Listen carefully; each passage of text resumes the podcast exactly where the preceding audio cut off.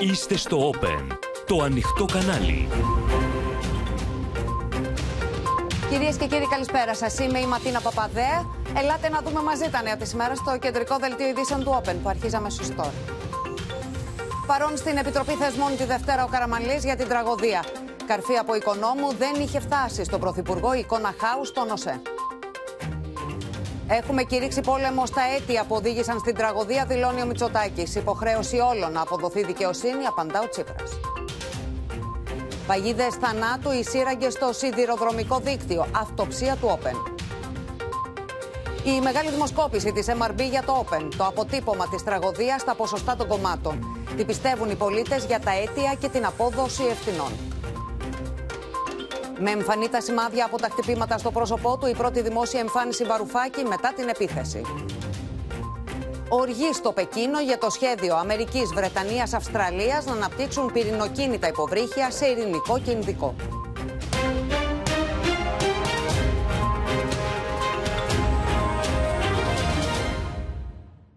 Μένεται, κυρίες και κύριοι, σφοδρή πολιτική αντιπαράθεση μεταξύ κυβέρνησης και αντιπολίτευσης για τα αίτια της τραγωδίας στα Τέμπη και την απόδοση ευθυνών. Ο Κυριάκος Μητσοτάκης διεμήνυσε ότι η κυβέρνηση έχει κηρύξει πόλεμο στις παθογένειες που οδήγησαν στο πολύ νεκρό δυστύχημα, χαρακτηρίζοντας πρώτη προτεραιότητα την επανεκκίνηση των σιδηροδρόμων μέσα σε συνθήκες απόλυτης ασφάλειας. Να πέσει άπλετο φως και να αποδοθεί δικαιοσύνη, ζήτησε ο Αλέξης Τσίπρας η ανάταξη των σιδηροδρόμων μας αποτελεί πια και ένα προσωπικό δικό μου στοίχημα και αυτό άλλωστε είναι και το περιεχόμενο της ε, ανάληψης της ε, πολιτικής ευθύνης ε, από πλευράς μου. Είναι μια αναγνώριση διαχρονικών παθογενειών που οδήγησαν σε αυτό το ατύχημα. Είναι όμως και η άρνηση της συνθηκολόγησης με τις αιτίες που το προκάλεσαν. Με αυτά τα λόγια, ο Πρωθυπουργός έδωσε κατευθύνσεις στους εκπροσώπους της ΟΣΕ, της Εργοσέ και της Hellenic Train για την επανεκκίνηση των σιδηροδρόμων με ασφάλεια. Μίλησε για ανοιχτό πόλεμο της κυβέρνησης με τις χρόνιες παθογένειες του κράτους, επισημένοντας παράλληλα πως δεν θα μπει σε κομματική αντιπαράθεση για την τραγωδία. Δεν πρόκειται ε, να αντιμετωπίσω το θέμα αυτό ως πεδίο ε, κομματικής ε, ε, ε αντιπαράθεσης. Ο αντίπαλός μας και εδώ ε, είναι το βαθύ κράτος του αναχρονισμού. Πρέπει να καταπολεμήσουμε τις νησίδες εκείνες που αντιστέκονται ε, στον εξυγχρονισμό. Πρέπει να καταπολεμήσουμε και το λέω ευθέως και τον δικό μας ε, κακό εαυτό. Χειρισμούς που θα διευκολύνουν τη δικαιοσύνη ζητά ο Αλέξης Τσίπρας. Η υποχρέωση όλων μας είναι να κάνουμε το πάνω ώστε να η αλήθεια και να υπάρξει δικαιοσύνη με το τραγικό στήμα. Την ίδια στιγμή κλιμακώνεται η σύγκρουση κυβέρνησης αντιπολίτευσης, καθώς νέα πειρά προκάλεσε η αναφορά του κυβερνητικού εκπροσώπου πως ο Πρωθυπουργός δεν γνώριζε την κατάσταση που επικρατούσε στους ελληνικούς σιδηροδρόμους. Προφανώς σε επίπεδο Πρωθυπουργού η εικόνα αυτή δεν είχε φτάσει. Εγώ όμως αυτό που θα σας πω χωρίς να κρυφτώ πίσω από το δάχτυλό μου είναι ότι οι αρμόδιοι όφυλαν να ξέρουν. Όλες οι αλυσίδες που εμπλέκονται στην Μέχρι τον Υπουργό, επομένω. Όλες οι, οι, οι Και ο Υπουργός Και υπάρχει και πολιτική ευθύνη, η οποία ανάμεσα στα υπόλοιπα ανελήφθηκε γι' αυτό. Δεν γνώριζε ότι η νοσηλεία εκτός μέθ οδηγεί με βεβαιότητα σε θανάτους. Δεν γνώριζε για τις υποκλοπές. Δεν γνώριζε και για την κατάσταση στον ΟΣΕ για την οποία οι εργαζόμενοι προειδοποιούσαν επίμονα με εξώδικα. Τέσσερα χρόνια τώρα μοιράζει ευθύνες σε όλους και δεν αναλαμβάνει καμία ο ίδιος. Πειρά στον Πρωθυπουργό για τις αναφορές του στις συντεχνίες, εξαπέλυσε το Κομμουνιστικό Κόμμα. Αν ο κ. Μητσοτάκης αναζητά συντεχνίες που αντιστέκονται στον εξυγχρονισμό, ας τις αναζητήσει στην κυβέρνησή του. Στις προηγούμενες κυβερνήσεις και σε όλους αυτούς που υπηρετούν την παρασιτική συντεχνία των καπιταλιστών. Όταν σπάστον έτσι όπως τον έσπασαν εδώ από το 2010 μέχρι το 2017-2018 επί ΣΥΡΙΖΑ, ουσιαστικά έχει δρομολογήσει ένα τεράστιο τύχημα. Εμείς είμαστε αυτοί που θα καταδιώξουμε τους διαχρονικά καταδίωκτους. Και η πολιτική συζήτηση με φόντο την ανίποτη τραγωδία στα Τέμπη έχει ήδη φουντώσει. Πάμε να συνδεθούμε, να δούμε τους συναδέλφους, ε, την Κάτια Φωτιάδου, τη Σοφία Φασουλάκη, το Χρήστο Τσιγουρή, την Στέλλα Παπαμιχαήλ στη Βουλή. Κοντά μας και ο Παναγιώτης Στάθης. Καλησπερίζω όλους σας. Και Σοφία, να ξεκινήσουμε από σένα. Χθες ήταν κάπως θολό το τοπίο γύρω από τη σύγκληση επιτροπών στη Βουλή και την παρουσία του παρετηθέντα Υπουργού. Τι μεσολάβησε, τι έγινε τελικά και αποφασίστηκε η σύγκληση της Επιτροπής Θεσμών τη Δευτέρα με παρουσία του, του Κώστα Καραμαλίου. Αυτή η απόφαση, Ματίνα, ελήφθη σήμερα το πρωί. Σήμερα το πρωί κρίθηκε ότι δεν πρέπει να περάσει άλλος χρόνος. Ήδη έχουν περάσει 14 ημέρες και ο κύριος Καραμαλής δεν είχε ακόμα μιλήσει για αυτήν την ανίποτη τραγωδία. Για το τι έφτεξε και τελικά ε, έγινε αυτό το τραγικό δυστύχημα με 57 νεκρούς. Έτσι λοιπόν, χτες, θυμίζω, προηγήθηκαν οι υποδείξεις του κυβερνητικού εκπροσώπου προς τον κύριο Καραμαλή ότι θα πρέπει να βγει και να μιλήσει.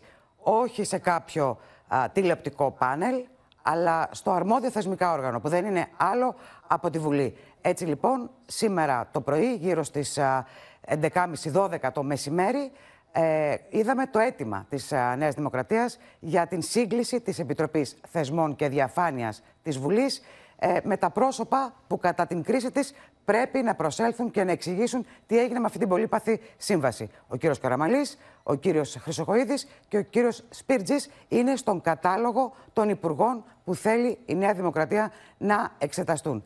Βέβαια, θα πρέπει να σου πω ότι είχε βέβαια προηγηθεί και συνεννόηση τόσο με τον κύριο Καραμαλή όσο και με τον κύριο Χρυσοχοίδη ότι πρέπει να πάνε στη Βουλή και να μιλήσουν. Μάλιστα.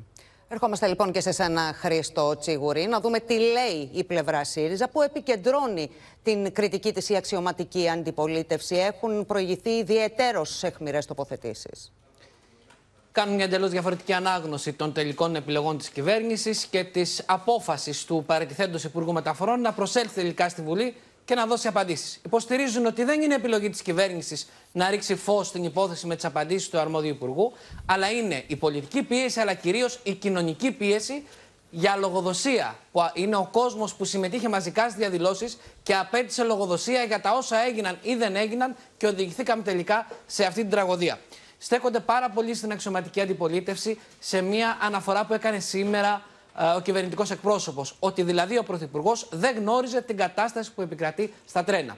Υποστηρίζουν ότι αυτή η επιλογή να κρατηθεί ο Πρωθυπουργός εκτός του κάδρου των ευθυνών είναι μια δοκιμασμένη συνταγή που την οποία επιχείρησε η κυβέρνηση και σε προηγούμενες κρίσεις που κλήθηκε να διαχειριστεί. Υπενθυμίζουν, για παράδειγμα, ότι ε, ο Πρωθυπουργός είχε ανάλογη τοποθέτηση για τους νεκρούς, για τον μεγάλο αριθμό νεκρών στη ΜΕΘ, ε, για τον ε, βουλευτή Πάτση και τις δραστηριότητές του, για τις υποκλοπές. Αλλά και τώρα πήγε να ακολουθηθεί το ίδιο μοντέλο για τις ευθύνες σε σχέση με τη λειτουργία των τρένων. Υποστηρίζουν όμως, επειδή ακριβώς εδώ υπάρχει μεγάλη πίεση και ανάγκη για λογοδοσία, αυτό το μοντέλο δεν μπορεί να περπατήσει. Γι' αυτό άλλωστε και είδαμε την πολύ εχμηρή τοποθέτηση λίγο νωρίτερα από την εκπρόσωπο του ΣΥΡΙΖΑ ότι δεν μπορεί μετά από τέσσερα χρόνια ο Πρωθυπουργός να επαναλαμβάνει ότι δεν γνώριζε. Θεωρούν ότι αυτό είναι και πάλι το σχέδιο για τη διάχυση ευθυνών, την οποία θέλουν να ρίξουν σε βάθος 15 ετίας και είναι σίγουρο ότι από εδώ και πέρα θα ενταθεί αυτή η πολιτική πίεση.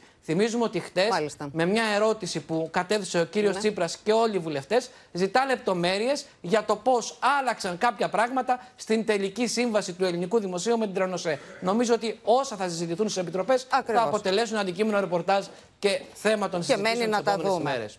Ο παρετηθή Υπουργός Μεταφορών, λοιπόν, θα δώσει το παρόν στην Επιτροπή Θεσμών και Διαφάνειας προκειμένου να απαντήσει για τα αίτια της τραγωδίας στα Τέμπη. Είχε προηγηθεί έντονο παρασκήνιο που κατέληξε σε τηλεφώνημα του πρώην Υπουργού στον πρόεδρο της Βουλής, με το οποίο έθετε αυτόν στη διάθεση του Κοινοβουλίου. Να δούμε το σχετικό ρεπορτάζ. Ήθελα μετά την ασφικτική πίεση από την αντιπολίτευση αλλά και το βάρος των αποκαλύψεων για την κατάσταση στο σιδηροδρομικό δίκτυο, ο Κώστας Καραμαλής ενημέρωσε τον πρόεδρο της Βουλής ότι θα δώσει το παρόν στη συνεδρίαση της Επιτροπής Θεσμών και Διαφάνειας. Έτσι, την προσεχή Δευτέρα θα δώσει εξηγήσεις για την επίμαχη σύμβαση 717, η οποία, αν είχε ολοκληρωθεί, ίσως απέτρεπε το δυστύχημα. Είχε προηγηθεί η πολιτική προτροπή του κυβερνητικού εκπροσώπου στον πρώην Υπουργό Μεταφορών ότι πρέπει να μιλήσει για τα πεπραγμένα του στο Υπουργείο μια κίνηση που εκφράστηκε και με αίτημα της Νέας Δημοκρατίας για σύγκληση της Επιτροπής Θεσμών. Την ώρα που εμείς λέμε πως δεν είναι δυνατόν ο κύριος Πίρτη να είναι εξαφανισμένος ή να βγαίνει και να λέει χωρίς αντίλογο πράγματα τα οποία δεν στέκουν για να στηρίξει το επιχείρημα ότι φταίνε οι προηγούμενοι και οι επόμενοι και δεν φταίει σε τίποτα ο ΣΥΡΙΖΑ, αυτό το καταπληκτικό που ακούσαμε. Είναι αυτονόητο ότι και οι υπουργοί της δικής μας κυβέρνησης πρέπει, οφείλουν και είμαι προσωπικά σίγουρος ε, ότι θα πούν αυτά που πρέπει να πούν και θα πούν τη θέση του. Είναι σαφές ότι και ο κύριος Καραμαλής και οποιοδήποτε άλλος πρέπει να κληθεί και να καταθέσει είτε από την πολιτική ηγεσία την παρούσα, είτε από την προηγούμενη, είτε από την, ε, τους οργανισμούς που διοικούν ευρύτερα ε, τα τρένα και όλα αυτά τα οποία είδαμε ότι συνέβησαν τα τραγικά πρέπει να πάνε να κληθούν, να, να, να καταθέσουν Είχε προηγηθεί ένα έντονο pressing από την αντιπολίτευση, η οποία πίσω από την πολύμερη σιωπή του Κώστα Καραμαλή έβλεπε προσπάθεια να κρυφθούν οι ευθύνες κυβέρνησης. Είναι άφαντος ο κύριος Καραμαλής, είναι άφαντοι οι υφυπουργοί, ο κύριος Καραγιάννης και ο κύριος Παπαδόπουλος, είναι άφαντος ο Γενικός Γραμματέας των Μεταφορών, ο κύριος Ξηφαράς. Είναι σαν να μην υπήρξε ποτέ πολιτική ηγεσία σε αυτό το Υπουργείο, σαν να λειτουργούσε στον αυτόματο. Στο αίτημά της για σύγκληση της Επιτροπής Θεσμών, η Νέα Δημοκρατία ζητεί εκτό από τον Κώστο Καραμαλή να κληθούν και ο Μιχάλης Χρυσοχοίδης και ο Χρήστος Πύρτζης, οι πρώην Υπουργοί Μεταφορών δηλαδή, που χειρίστηκαν την επίμαχη σύμβαση. Σύμφωνα με την κυβέρνηση, έξι παρατάσεις πήρε η υλοποίησή της επί διακυβέρνησης ΣΥΡΙΖΑ και τέσσερις επί Νέας Δημοκρατίας. Τίποτα δεν μπορεί να κρύψει και δεν θα κρύψει τις τεράστιες ευθύνες της παρούσας κυβέρνησης. Οκτώ δε μέρες πριν από την τραγωδία, ο αρμόδιος υπουργός, ο κύριος Καραμαλής, από το βήμα της Βουλής έλεγε ότι δεν τίθεται θέμα ε, με την ασφάλεια των σιδηροδρόμων. Ζητάμε να κληθούν στην Επιτροπή όλοι οι υπουργοί που διαχειρίστηκαν και εφάρμοσαν την πολιτική της ιδιωτικοποίησης και της απελευθέρωσης από το 2007 μέχρι σήμερα. Όταν λέμε όλοι, όλοι οι υπουργοί μέχρι σήμερα κ. Καραμαλής ήταν ο τελευταίος ε, υπουργός που παρατήθηκε. Φυσικά και ο κ. Καραμαλής. Όλα πρέπει να διαρευνηθούν. Η λογοδοσία είναι κάτι το οποίο λείπει από αυτή τη χώρα και επιτέλους πρέπει να, να επιστρέψει. Οι πολιτικές ευθύνες αποδίδονται από το λαό. Την ίδια ώρα ανοιχτό παραμένει το θέμα της υποψηφιότητας του Κώστα Καραμαλή εκ νέου στις αίρες, με το Μέγαρο Μαξίμου να μην ανοίγει το θέμα και τον κυβερνητικό εκπρόσωπο να δηλώνει ότι οι εκλογές είναι ακόμα μακριά. Το θέμα της υποψηφιότητάς του, όταν ε, πλησιάσει το μεθαύριο, θα τεθεί εκείνη την ώρα. Θα δούμε Άρα το είναι επόμενο ανοιχτό, διάστημα. αυτό μας λέτε. Λέω λοιπόν ότι δεν είναι του παρόντος. Πάμε λοιπόν στη Στέλλα Παπαμιχαήλ και στη Βουλή. Για τη Στέλλα υπάρχει αμ, ρεπορτάζ για το παρασκήνιο που υπήρξε σχετικά με την παρουσία Καραμαλή, με την αντιπολίτευση να ασκεί πιέσεις προκειμένου να παραστεί και να δώσει εξηγήσεις. Ματίνα, νωρίς το πρωί ο Κώστας Καραμαλής επικοινώνησε με τον Κώστα Τασούλα, τον πρόεδρο της Βουλής, τον πήρε ο ίδιος τηλέφωνο και του γνωστοποίησε την πρόθεσή του να έρθει εδώ στη Βουλή και να ενημερώσει για το τραγικό δυστύχημα στα Τέμπη. Ακολούθως, ο κύριος Τασούλας ενημέρωσε τους δημοσιογράφους ότι έγινε αυτό το τηλεφώνημα και μας είπε ότι δεν θα μπορούσε η τοποθέτησή του να γίνει αύριο στην Επιτροπή Παραγωγής και Εμπορίου, διότι είναι μια περιχαρακωμένη επιτροπή που θα ασχοληθεί αποκλειστικά με όσα θα μας πει ο κύριος, θα πει ο κύριος Γεραπετρίτη αύριο στην Επιτροπή. Λίγη ώρα μετά, η Νέα Δημοκρατία καταθέτει το αίτημά της για σύγκληση της Επιτροπής Θεσμών και Διαφάνειας και ζητά σε αυτό το αίτημα να έρθει να καταθέσει, να τοποθετηθεί μάλλον και ο παρετηθής Υπουργός, ο κύριος Καραμαλής. Ε, να σας πω ότι αύριο πάντως θα δοθεί το πρώτο κοινοβουλευτικό, θα σας έλεγα, μάτς για τις ευθύνες και τα αίτια της τραγωδίας, καθώς ο κύριος Γεραπετρίτης θα τοποθετηθεί στην Επιτροπή Παραγωγής και Εμπορίου και ακολούθως οι βουλευτές όλων των κομμάτων που είναι μέλη της Επιτροπής, μπορούν να παραστούν και άλλοι βουλευτές που δεν είναι μέλη της Επιτροπής, θα ρωτήσουν για τις συνθήκες και τα αίτια του τραγικού συμβάντος. Και αναμένουμε μάλιστα και από τα κόμματα να προτάξουν τα ισχυρά τους χαρτιά από τα κόμματα της αντιπολίτευσης για τις ερωτήσεις που θα κάνουν στον κύριο Γεραπετρίτη. Αναμένεται αυτή η συνεδρίαση να διαρκέσει περίπου 4 με 5 ώρες. Τώρα, πρακτικά να σας πω ότι τα βλέμματα προφανώς και στρέφονται στην Επιτροπή της Θεσμών και Διαφάνειας που θα γίνει τη Δευτέρα. Αυτή γίνεται με πρωτοβουλία της κυβέρνησης. Ωστόσο, τα κόμματα της αντιπολίτευσης έχουν καταθέσει κάποια από τα κόμματα έτοιμα να γίνει mm-hmm. επιτροπή. Επομένως, μετά την συνεδρία της Δευτέρας, αναμένεται να δούμε και με την αντιπολίτευση τι θα γίνει αν συγκεντρωθούν τα δύο πέμπτα. Κρατάμε λοιπόν το παρασκήνιο που υπήρξε προκειμένου να παραστεί ο παρετηθής υπουργός, ο κύριος Καραμανλής, στη Βουλή. Και έρχομαι Παναγιώτη σε σένα να δούμε αν πραγματικά υπήρχε το περιθώριο α, να μην παρουσιαστεί ο κύριος Καραμανλής, να μην εξηγήσει, να μην ενημερώσει, να μην μιλήσει. Ναι για το δυστύχημα. Κοίταξε, μην κρυβόμαστε τώρα πίσω από τις λέξεις. Είναι ξεκάθαρο ότι η κυβέρνηση είπε με όλους τους τρόπους στον κύριο Καραμαλή πήγαινε στη Βουλή να μιλήσεις. Απολύτως ξεκάθαρο, στα δικά μου τα μάτια τουλάχιστον. Δεύτερον, το πλαίσιο, το πολιτικό πλαίσιο ήταν πλέον τόσο ασφικτικό που δεν υπήρχε καμία, μα κανένα, μάλλον κανένα περιθώριο ο κύριος Καραμαλής να μην πάει στη Βουλή και να απαντήσει στα ερωτήματα που τίθενται. Μην ξεχνάμε, επαναλαμβάνω, το έχουμε πολλές φορές σε αυτό το δελτίο, ο κύριος Καραμαλής δεν θα μιλήσει στους βουλευτές, θα μιλήσει στον ελληνικό λαό. Θα μιλήσει στις οικογένειες των 57 θυμάτων. Κατά συνέπεια, αν είχε υποχρέωση να εμφανιστεί εκεί. Δεύτερον, ο κύριος Καραμαλής από τα ίδια έδρανα πριν από 15 μέρες, δεν θυμάμαι πόσες μέρες είναι ακριβώς και με συγχωρείτε γι' αυτό, είπε, είναι ντροπή σας, είπε στην αντιπολίτευση, που μέμφεστε την ε, κυβέρνηση και το Υπουργείο για την ασφάλεια των σιδηροδρόμων. Τραγικό λάθος. Τραγική στιγμή, τραγική φράση, τραγική επιλογή. Ο κύριος Καραμαλής λοιπόν όφιλε και οφείλει να πάει και καλώς πράττει και πάει στη Βουλή να απαντήσει σε όλα τα ερωτήματα. Μην ξεχνάμε ότι έχουν περάσει 14 ημέρες από τη στιγμή που έγινε αυτό το τραγικό δυστύχημα, από τη στιγμή που χάθηκαν 57 αθώες ψυχές, από τη στιγμή που οι οικογένειες κλαίνε τα παιδιά τους. Όφιλε λοιπόν ο κύριος Καραμαλής, ο αρμόδιος υπουργός, να απαντήσει σε όλα τα γιατί, όχι στα γιατί των βουλευτών, επαναλαμβάνω, στα γιατί της κοινωνίας η οποία κοινωνία περιμένει απαντήσεις. Ένα πράγμα, όπου και αν πάει ο καθένας από εμά, ένα πράγμα λέει ο κόσμος. Πέστε μας τι έγινε, αποδώστε ευθύνες, αποκαταστήστε όλο αυτό το χάλι που υπάρχει στον ελληνικό σιδηρόδρομο. Δεύτερο θέμα. Σχετικά με την υποψηφιότητα του κυρίου Καραμαλή. Ναι. Ακούω όλους τους ε, ε, βουλευτές της συγκυβέρνησης, ακούω τον κύριο Οικονόμου, ακούω τον κύριο Μαρινάκη εδώ το πρωί στην εκπομπή. Λέει ότι αυτό θα το δούμε σε δεύτερο χρόνο. Ξέρετε στην πολιτική, και το ξέρουμε όλοι, το έχουμε δει εμπειρικά όλοι μας, στην πολιτική υπάρχει το timing, ο σωστός χρόνος.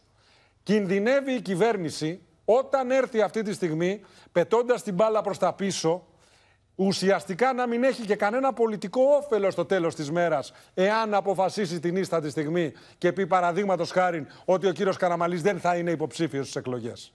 Κατά συνέπεια, η πρωτοβουλία των κινήσεων που θέλει να εμφανίσει η κυβέρνηση ότι έχει, θα πρέπει να γίνει, να ληφθεί άμεσα. Δεν μπορεί να πηγαίνει προς τα πίσω. Γιατί μπορεί να χάσει πολύτιμο χρόνο, ουσιαστικά να θεωρηθεί ότι η όποια απόφαση εκπορεύεται από την πίεση της κοινωνίας και να μην έχει και κανένα πολιτικό όφελος. Όσον αφορά δε τον κύριο Καραμανλή, κατά τη γνώμη μου, θα πρέπει ο ίδιος να αποφασίσει εγκαίρως και να πει αυτό το οποίο θέλει να κάνει. Το τι θέλει να κάνει δεν θα το υποδείξουμε εμείς. Νομίζω όμως ότι η κοινωνία έχει ήδη μιλήσει. Και στο τέλος της ημέρας, ε, Παναγιώτη, αυτό που πραγματικά έχει αξία και είναι αυτό που λέει και ο κόσμος είναι να μην ξαναυπάρξει τέτοια τραγωδία. Να αποδοθούν οι ευθύνες όσο ψηλά και αν βρίσκονται και να υπάρχει ε, ασφάλεια στις μεταφορές. Να μην ξαναζήσουμε τέτοια τραγωδία. Τώρα, δεν έχουν τέλος οι εικόνες εγκατάλειψης ε, στο σιδηροδρομικό δίκτυο τούνελ κοντά στον Άγιο Στέφανο έχει υποστεί διάβρωση λόγω ελλειπούς συντήρησης, με αποτέλεσμα να στάζει ασταμάτητα νερό και να κινδυνεύει ακόμη και με κατάρρευση. Είναι ένα μόνο παράδειγμα. Την ίδια ώρα συνεχίζεται το πλιάτσικο στις σιδηροδρομικές γραμμές Αθήνας και Θεσσαλονίκης από τις πύρες του Χαλκού.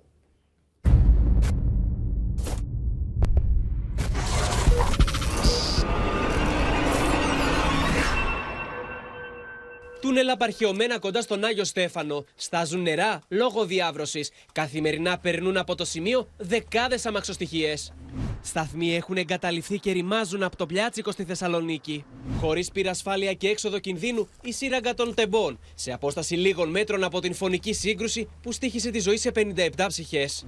Σε απόσταση λίγων μέτρων από τον σταθμό Άγιο Στέφανος προς τη Λαμία υπάρχει αυτή η σύραγγα. Όπου και να κοιτάξει κανείς, καταλαβαίνει ότι η φθορά του χρόνου έχει προκαλέσει μεγάλη ζημιά. Στάζει ασταμάτητα νερό η σύραγγα η οποία βρίσκεται ένα χιλιόμετρο μακριά από τον σταθμό του Αγίου Στεφάνου. Όπως καταγγέλουν οι εργαζόμενοι, θεωρείται απαρχαιωμένη, καθώς εδώ και πολλά χρόνια δεν έχουν γίνει εργασίες συντήρησης. Με αποτέλεσμα να μην αποκλίνουν ακόμα και το ενδεχόμενο να καταρρεύσει. Υπάρχει μια διάβρωση της οροφής που λογικά θα φύγουν και κάποια κομμάτια στη γραμμή. Αλλά αυτό είναι το αποτέλεσμα αυτό που έχουμε πει τόσες πολλές φορές. Είναι η έλλειψη προσωπικού που υπάρχει. Αυτή τη στιγμή υπάρχουν δύο ηλεκτρολόγοι, από πύργο μέχρι Νόη, οι οποίοι είναι επιφορτισμένοι με αυτό το έργο. Και όχι μόνο με τα τούνελ.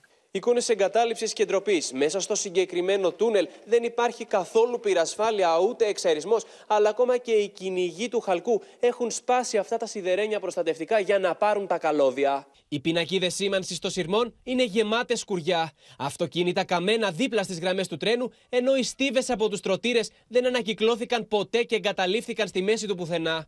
Εκτός από το κατεστραμμένο δίκτυο της τηλεδιοίκησης της Αφίδνε, δεν λειτουργεί ούτε η φωτοσήμανση, καθώς όπως μπορείτε να δείτε, τα καλώδια είναι κομμένα. Εδώ δεν λειτουργεί η φωτοσήμανση, εδώ και πολλά χρόνια δεν λειτουργεί. Ε, αν ήταν τα φανάρια σε λειτουργία, πρέπει να ήταν πράσινα. Τώρα είναι μόνιμα κόκκινα γιατί έχουν κλέψει και τα καλώδια που είχαν κλέψει στο ΣΚΑ και γίνεται αυτό το πράγμα. Θα τα φτιάχνανε. Τι να σου πω, τι και να σου πω. Η εγκατάλειψη είναι εμφανής σε όλο το σιδηροδρομικό δίκτυο. Κτίρια ερυπωμένα και παραβιασμένα που καταστρέφονται στο πέρασμα του χρόνου. Ο σταθμός Αγχιάλου, λίγο έξω από τη Σύνδο, παραμένει εδώ και καιρό κλειστός. Παρουσιάζει εικόνα εγκατάλειψης ενώ έχουν καταγραφεί κλοπές και φθορές. Δεν και κλέψαν τα καλώδια όλα τώρα. Δεν έχουν ευκαιρία και δεν καταλαβαίνουν τίποτα αυτοί. Στη γέφυρα του Γαλλικού ποταμού πραγματοποιούνται εργασίες εδώ και καιρό. Η κυκλοφορία διεξάγεται από μονή γραμμή και έτσι φαίνεται ότι κάποιοι βρήκαν την ευκαιρία να κλέψουν τα καλώδια από την άλλη γραμμή που παραμένει ανενεργή. Σε 15 από τις 18 σύραγγες του ελληνικού σιδηροδρομικού δικτύου που έχουν μήκος άνω των χιλίων μέτρων, σύμφωνα με την αυτοψία της πυροσβεστικής και του ΟΣΕ, υπάρχουν σοβαρές ελλείψεις και είναι ακατάλληλες. Εδώ είμαστε στο σημείο του δυστυχήματος. Τη στιγμή της σύγκρουσης, τα πίσω βαγόνια της αμαξοστοιχίας ήταν μέσα σε αυτό το μικρό τούνελ, που ευτυχώς έχουν διεξόδους διαφυγής. Έτσι, οι επιβάτες κατάφεραν να βγουν σόοι από τα ανοίγματα που βλέπετε πίσω μου. Η λαιλασία των υποδομών στο σιδηροδρομικό δίκτυο και η καταστροφική εγκατάλειψη χρόνων προκαλεί σε αρκετούς ανησυχία πώς θα ξεκινήσουν και πάλι τη λειτουργία τους οι σειρμοί; Και δυστυχώς δεν συναντάμε μόνο στην Αττική αυτές τις εικόνες εγκατάλειψης και ντροπής. Πάμε στο Μίλτο Σακελάρη, γιατί Μίλτο 18 μέρες πριν από την ε, τραγωδία στα Τέμπη, σταθμάρχη και μηχανοδηγός στη Βόρεια Ελλάδα είχαν καταγγείλει διαλυμένες γραμμές κυκλοφορίας. Θα δούμε, Ματίνα, ένα δελτίο περιορισμού της ταχύτητας, το οποίο αποκαλύπτει σήμερα το Open και περιγράφεται χαρακτηριστικά πόσο διαλυμένη είναι η γραμμή από τη Θεσσαλονίκη μέχρι την Ιδωμένη. Πάμε λοιπόν να δούμε αναλυτικά τι λέει στο δελτίο περιορισμού της ταχύτητας. Λέει ότι υπάρχουν παρατημένα τρένα με αρπαγές, δηλαδή δεν λειτουργούν τα κλειδιά, όπως θα δούμε και στη σχετική κάρτα που έχουμε ετοιμάσει. Υπάρχει λοιπόν καθίζηση σε πολλά σημεία. Υπάρχουν, υπάρχουν φθορές στρωτήρων, είναι τα αντικείμενα τα οποία συνδέουν τις ράγες. Φωτοσύματα αναβοσβήνουν, φωτοσύματα δεν λειτουργούν και φυσικά η μέγιστη ταχύτητα που μπορεί να αναπτυχθεί σε αυτό το σημείο είναι τα 60 χιλιόμετρα. Όπως μου μετέφεραν οι εργαζόμενοι οι οποίοι μου μετέφεραν και τις πληροφορίες για αυτή τη γραμμή, σε αυτήν ήθελαν να βάλουν ακόμη και εμπορική αμαξοστοιχεία. Καταλαβαίνετε φυσικά πως ε, δεν είναι εύκολο όχι μόνο να μπει εμπορική αμαξοστοιχεία, αλλά να κινηθεί και μια κανονική αμαξοστοιχεία εκεί, σε ένα πραγματικά διαλυμένο σημείο, το οποίο, στο οποίο βλέπουν καθημερινά ακόμη και πολλά παρατημένα τρένα.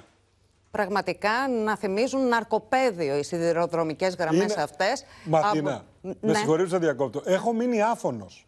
Δηλαδή κάθομαι και βλέπω, είναι το δεύτερο μέρος του ρεπορτάζ αυτό του Γιάννη του Ρίγου, α, το διπορικό του Open και το, η αποκαλύψη του Μίλτου. Πραγματικά μπορεί να μου πει κάποιος ποιος θα μπει στο τρένο; Εγώ δεν θέλω να είμαι ισοπεδωτικός και να λες στον κόσμο μην το κάνεις αυτό, μην μπαίνεις ή να, διασπέρ, να σπέρνουμε πανικό στον κόσμο. Πραγματικά η κατάσταση του δικτύου, ρε Σιμίλτο, αυτά που μας λες τώρα, οι προειδοποιήσει των εργαζομένων, όλα αυτά, πού θα πάμε να ανοίξουμε το σιδηρόδρομο; Και αυτή, Παναγιώτη, να πούμε ότι είναι μια τεράστια απόσταση. Καταλαβαίνει κανείς πως είναι αρκετά δύσκολο να επισκευαστούν όλα αυτά τα σημεία μέσα σε σύντομο χρονικό διάστημα. Εδώ βλέπουμε, είναι επικίνδυνα, κρέμονται καλώδια. Είναι χαλασμένες οι ράγες, ουσιαστικά οι σπασίματα στις ράγες. Λείπει χαλκός. Δεν υπάρχουν, είδαμε ότι δεν υπάρχει ουσιαστικά πυροσβεστήρες, πυρόσβεση μέσα στις σύραγγες.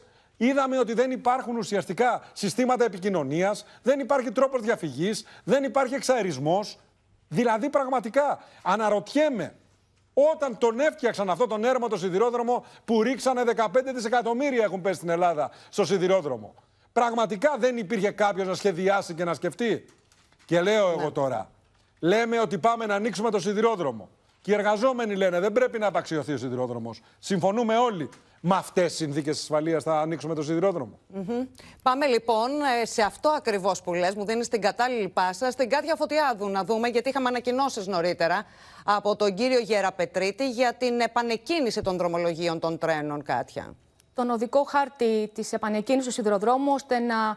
Καθώς είναι ανάγκη για την ανάκτηση της εμπιστοσύνης του επιβατικού κοινού και καθώς όσο καθυστερούν τα δρομολόγια να αρχίσουν, θα παρατηρούνται φαινόμενα δολιοφθορά και βανδαλισμούς στο σιδηροδρομικό δίκτυο, αλλά υπάρχουν και οι διεθνείς υποχρεώσεις της χώρας που τρέχουν όσον αφορά τις εμπορευματικές αμαξοστοιχίες. Ο κ. Γεραπετρίτης είπε ότι όταν παρατηρείται λοιπόν διακοπή στο σιδηροδρομικό δίκτυο πάνω από ένα μεγάλο χρονικό διάστημα, η μετάβαση, η- το να ξεκινήσουν ξανά οι σειρμοί να λειτουργούν πρέπει να γίνεται σταδιακά και σε βάθος χρόνου. Και βάσει δύο φάσεων.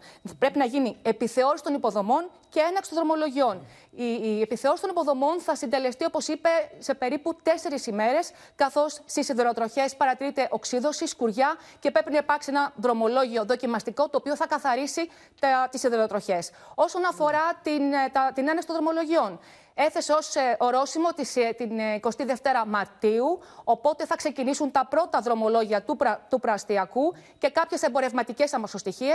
Ενώ στις, ε, την 1η Απριλίου θα έχουμε την επανεκκίνηση του Intercity Αθήνα-Θεσσαλονίκη, ένα πρωινό ζεύγος όπως τόνισε. Και από τις 11 Απριλίου σταδιακά μέχρι την πλήρη αποκατάσταση όλων των δρομολογίων σε όλες τις γραμμές της χώρας. Πρεμιέρα λοιπόν με τον ε, προαστιακό. Μπορούμε να ακούσουμε ένα απόσπασμα από τα όσα είπε ο κύριος Γεραπετρίτης. Τα μέτρα αυτά συνιστούν μια μεταβατική απάντηση της πολιτείας στο τραγικό συμβάν, έτσι ώστε να αισθάνονται οι πολίτες ότι το μέσο αυτό είναι ασφαλές για να μπορέσουν να το χρησιμοποιήσουν. Είναι προφανές ότι όταν θα έλθει με το καλό η ολοκλήρωση των έργων στις αρχές του επόμενου φθινοπόρου η Ελλάδα θα διαθέτει ένα μηχανολογικά πολύ αναβαθμισμένο σύστημα προστασίας και ασφάλειας. Αλλαλού με εγκληματικές αποφάσεις, κυκλοφορία χωρίς φωτοσύματα και σταθμάρχες. Τα νέα στοιχεία για τις ελλείψεις στον ΟΣΕ εδώ και αρκετά χρόνια είναι αποκαλυπτικά. Την ίδια στιγμή, ο εφέτης ανακριτής καλεί και άλλους εμπλεκόμενους στην τραγωδία στα Τέμπη, προκειμένου να καταθέσουν τι έγινε πριν από τη σύγκρουση των δύο τρένων το βράδυ της 28η Φεβρουαρίου. Ενώπιον του εφέτη ανακριτή που ανέλαβε την υπόθεση της τραγωδίας των Τεμπών, αναμένεται να βρεθούν ο επιθεωρητής του ΟΣΕ που έβαλε μόνο στην νυχτερινή βάρδια τον 59χρονο σταθμάρχη, αλλά και οι δύο σταθμάρχες της απογευματινής βάρδιας της μοιραίας νύχτας. Από τις αρχές θα εξεταστεί εκ νέου και ο προφυλακισμένος σταθμάρχης. Ο 59χρονο σταθμάρχης, σύμφωνα με πληροφορίες στη συμπληρωματική κατάθεση, θα υποστηρίξει ότι δεν γνώριζε να διαχειρίζεται μέρος του πίνακα κυκλοφορίας, ο οποίος έτσι κι αλλιώς είχε αρκετά προβλήματα στη λειτουργία του. Επίσης, ότι δεν είχε διδαχθεί το σύστημα τηλεδιοίκησης. Σύμφωνα με τα όσα υποστήριξε στις αρχές ο επιθεωρητής του ΟΣΕ, ο 59χρονο σταθμάρχης, αν είχε καταλάβει το λάθος του, θα μπορούσε μέσω ραδιοτηλεφώνου να ενημερώσει τον μηχανοδηγό αρκετά χιλιόμετρα μετά την αναχώρησή του από τον σταθμό της Λάρισας. Η εμβέλεια από το σημείο του σιδηροδρομικού σταθμού Λάρισας, τόσο από το γραφείο κινήσεως όσο και από τις διερχόμενες αμαξοστοιχίες, είναι τουλάχιστον μέχρι το σταθμό Ευαγγελισμού και πιθανόν και μέχρι το σιδηροδρομικό σταθμό Ραψάνης και το τελευταίο διάστημα μπορεί να φτάνει και μέχρι τους νέους πόρου. Σύμφωνα με πληροφορίες του Open, σε 15 ημέρες θα έχει ολοκληρωθεί το πόρισμα της Ρυθμιστικής Αρχής Σιδηροδρόμων για το πολύ νεκρό δυστύχημα. Ένα πόρισμα το οποίο θα αποσταλεί στον εισαγγελέα. Ναι. Το 62 από πού το έδιωξες; Ε; Από πού το έδιωξες το 62. Στην γραμμή κα, ανώδου κανονικά. Γιατί αυτοί λένε ότι έχει γίνει α, ε, εμπορικό με τέτοιο, έχει γίνει σύγκρουση. Αμάν. Πώς έγινε αυτό; Καλώς. Δεν ξέρω ό,τι και να σας πω. Άνοδο δεν το έχει, Ναι. Και η άλλη κάθοδο. Έγινε. Ακούσαμε ε, διαλόγους που προκαλούν και, και οργή ε, και ντροπή. Αρνούμε προσωπικά να πιστέψω ότι αποτελούν ε, τον κανόνα. Όμως και ως εξαιρέσεις δυστυχώς κόστησαν ε, ζωές και γι' αυτό καμία τέτοια συμπεριφορά πια δεν μπορεί να είναι ε, ανεκτή. Οι αποκαλύψεις για τον μπάχαλο στον ΟΣΕ δεν έχουν τέλος. Μόλις τον περασμένο Αύγουστο, εγκύκλιος της εταιρείας έδινε οδηγίες να στέλνουν τρένα από διαφορετικές κατευθύνσεις σε μία μονή γραμμή λόγω εργασιών στο δίκτυο, χωρίς καμία δικλίδα ασφαλείας. Σε έγγραφα που αποκαλύπτει σήμερα το Open, οι εργαζόμενοι είχαν καταγγείλει τη διοίκηση του ΟΣΕ και τη Διεύθυνση Κυκλοφορίας για εγκληματική απόφαση που είχε να κάνει με την αλλαγή πορείας τρένων χωρίς φωτοσύματα και σταθμάρχη. Να εναλλάσσουν τα τρένα την πορεία τους και σε μονές γραμμές κυκλοφορίας από την άνοδο στην κάθοδο και το ανάποδο, μεταξύ Ινόης τη Θωρέα, χωρίς κανένα σύστημα και δικλίδα ασφαλείας να λειτουργούν, θέτοντας τις προποθέσει για ένα μεγάλο ατύχημα. Είναι η δεύτερη φορά τους τελευταίους μήνες, μετά και τα όσα γίνονταν μεταξύ Λιανοκλαδίου Δομοκού Παλαιοφάρσαλου. Θα γίνονταν λοιπόν ένα συμβάν. Αν δεν τηρηθεί ο οργανισμός κυκλοφορίας, προφανώς θα υπάρξει συμβάν. Οι εργαζόμενοι κατήγγειλαν το περιστατικό στα ευρωπαϊκά όργανα αλλά και στη ρυθμιστική αρχή σιδηροδρόμων τον περασμένο Σεπτέμβριο. Το Open αποκαλύπτει και τις μεθόδους που χρησιμοποιούσε εναλλακτικά η Τρενοσέ για την πληρωμή υπεροριών τους θερινούς μήνες. Τους έδινε κουπόνια. Αυτό είναι ένα έγγραφο της Τρενοσέ που είχε κάνει μία πρόταση σε εμάς τους εργαζόμενους ναι. όσον αφορά τις άδειες και τις αναπαύσεις. Λοιπόν, εάν δηλαδή δεν κάναμε άδειες κατά τους θερινούς μήνες, εννοούσε, το αλαλούμ στο σιδηροδρομικό δίκτυο αποδεικνύεται και από την έρευνα της δημοσιογραφικής ομάδας Data Journalist σχετικά με τα όσα έγιναν στις 24 Ιανουαρίου του 2022 λόγω του μεγάλου χιονιά. Η αμαξοστοιχεία κινητοποιήθηκε στη λιβαδιά και παρουσίασε αδυναμία να συνεχίσει. Παρά τις προσπάθειες που έγιναν για να μετακινηθεί, αυτό δεν κατέστη δυνατό.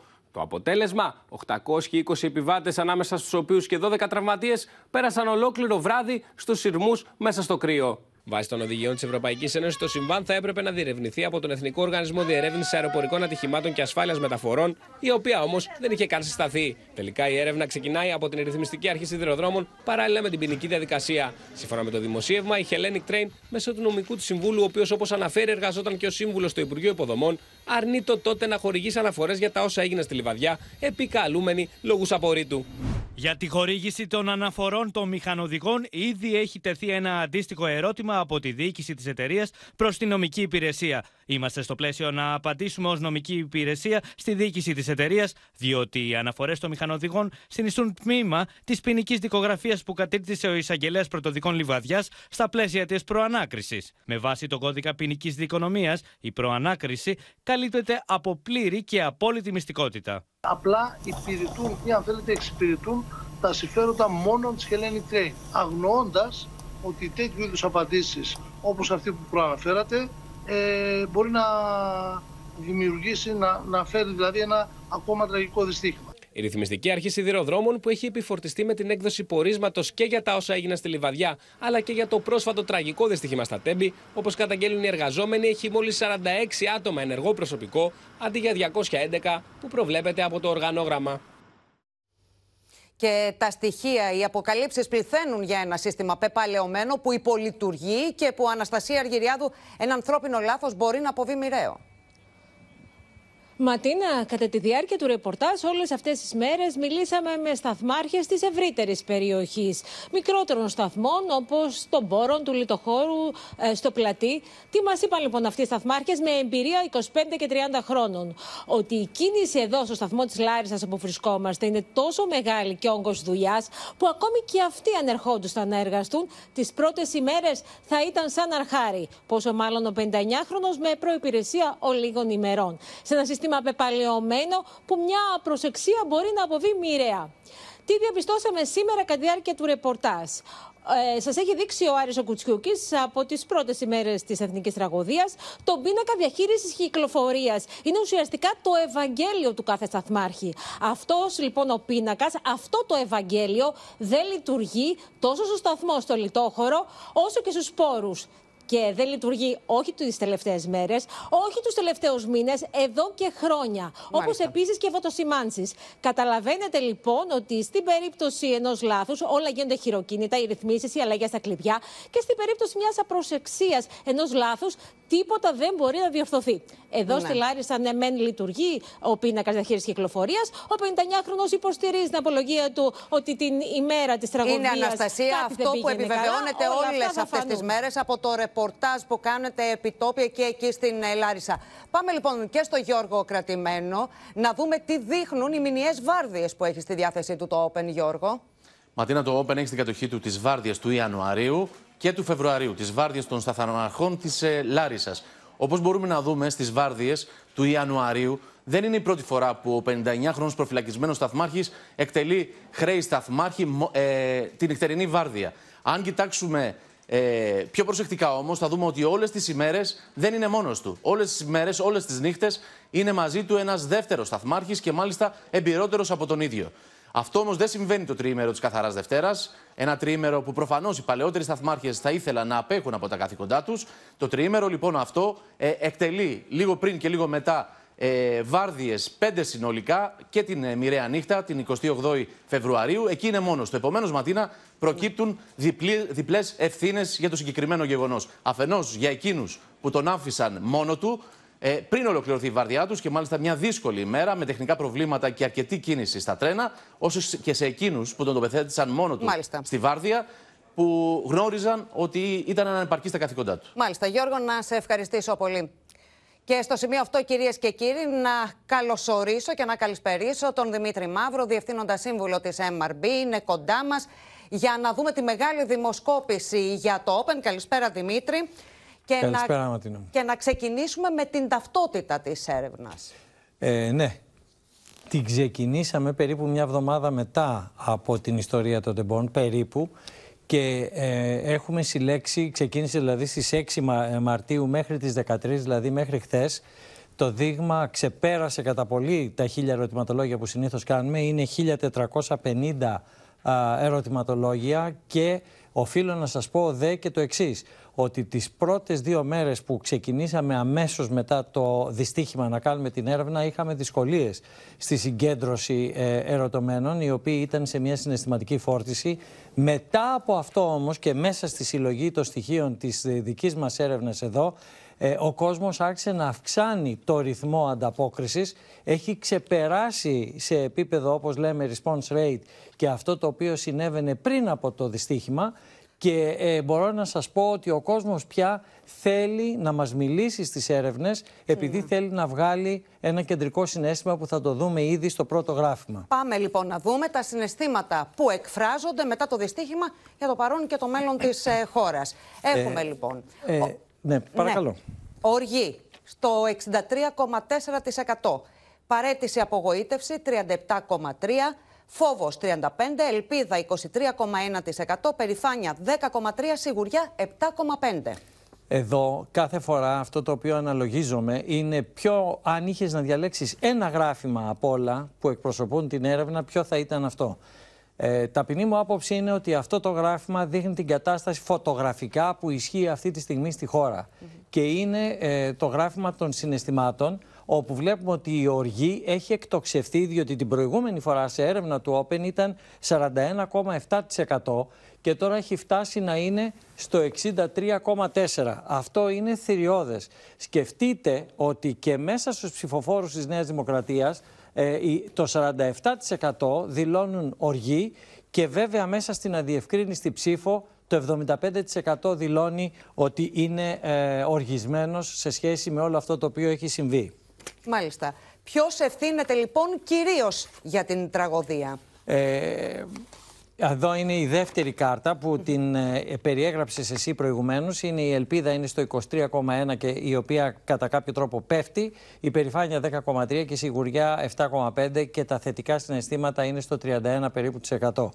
Ε, αυτό το οποίο πρέπει να πούμε τώρα στη συνέχεια είναι το επόμενο γράφημα που συνδέεται με την ιστορία του τραγικού δυστυχήματος που είναι για το ποιοι ευθύνονται δίνοντάς μας οι ερωτώμενοι την πρώτη Είναι. επιλογή. Ναι. Έτσι; Είναι λοιπόν η σημερινή κυβέρνηση και όλες οι προηγούμενες 46,8, η κυβέρνηση της Νέας Δημοκρατίας κυρίως 13, ο Σταθμάρχης 8,8, το Υπουργείο Μεταφορών και ο πρώην Υπουργός Κώστας Καραμανλής 8,5, οι προηγούμενες κυβερνήσεις κυρίως 5,6, ο ΣΕ, τρένο-ΣΕ 5,3, το 3,6 λέει η Ρυθμιστική Αρχή Σιδηροδρόμων, 2,5 η Hellenic Train, άλλος 1,1.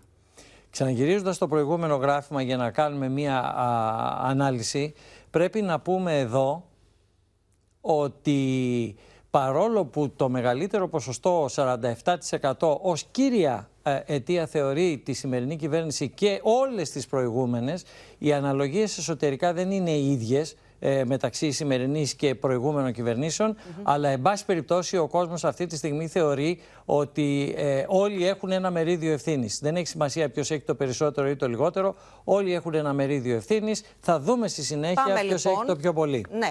Πάμε λοιπόν να δούμε πώς αξιολογεί ο κόσμος ε, την στάση της κυβέρνησης και του Πρωθυπουργού μετά τη συγγνώμη που διατύπωσε.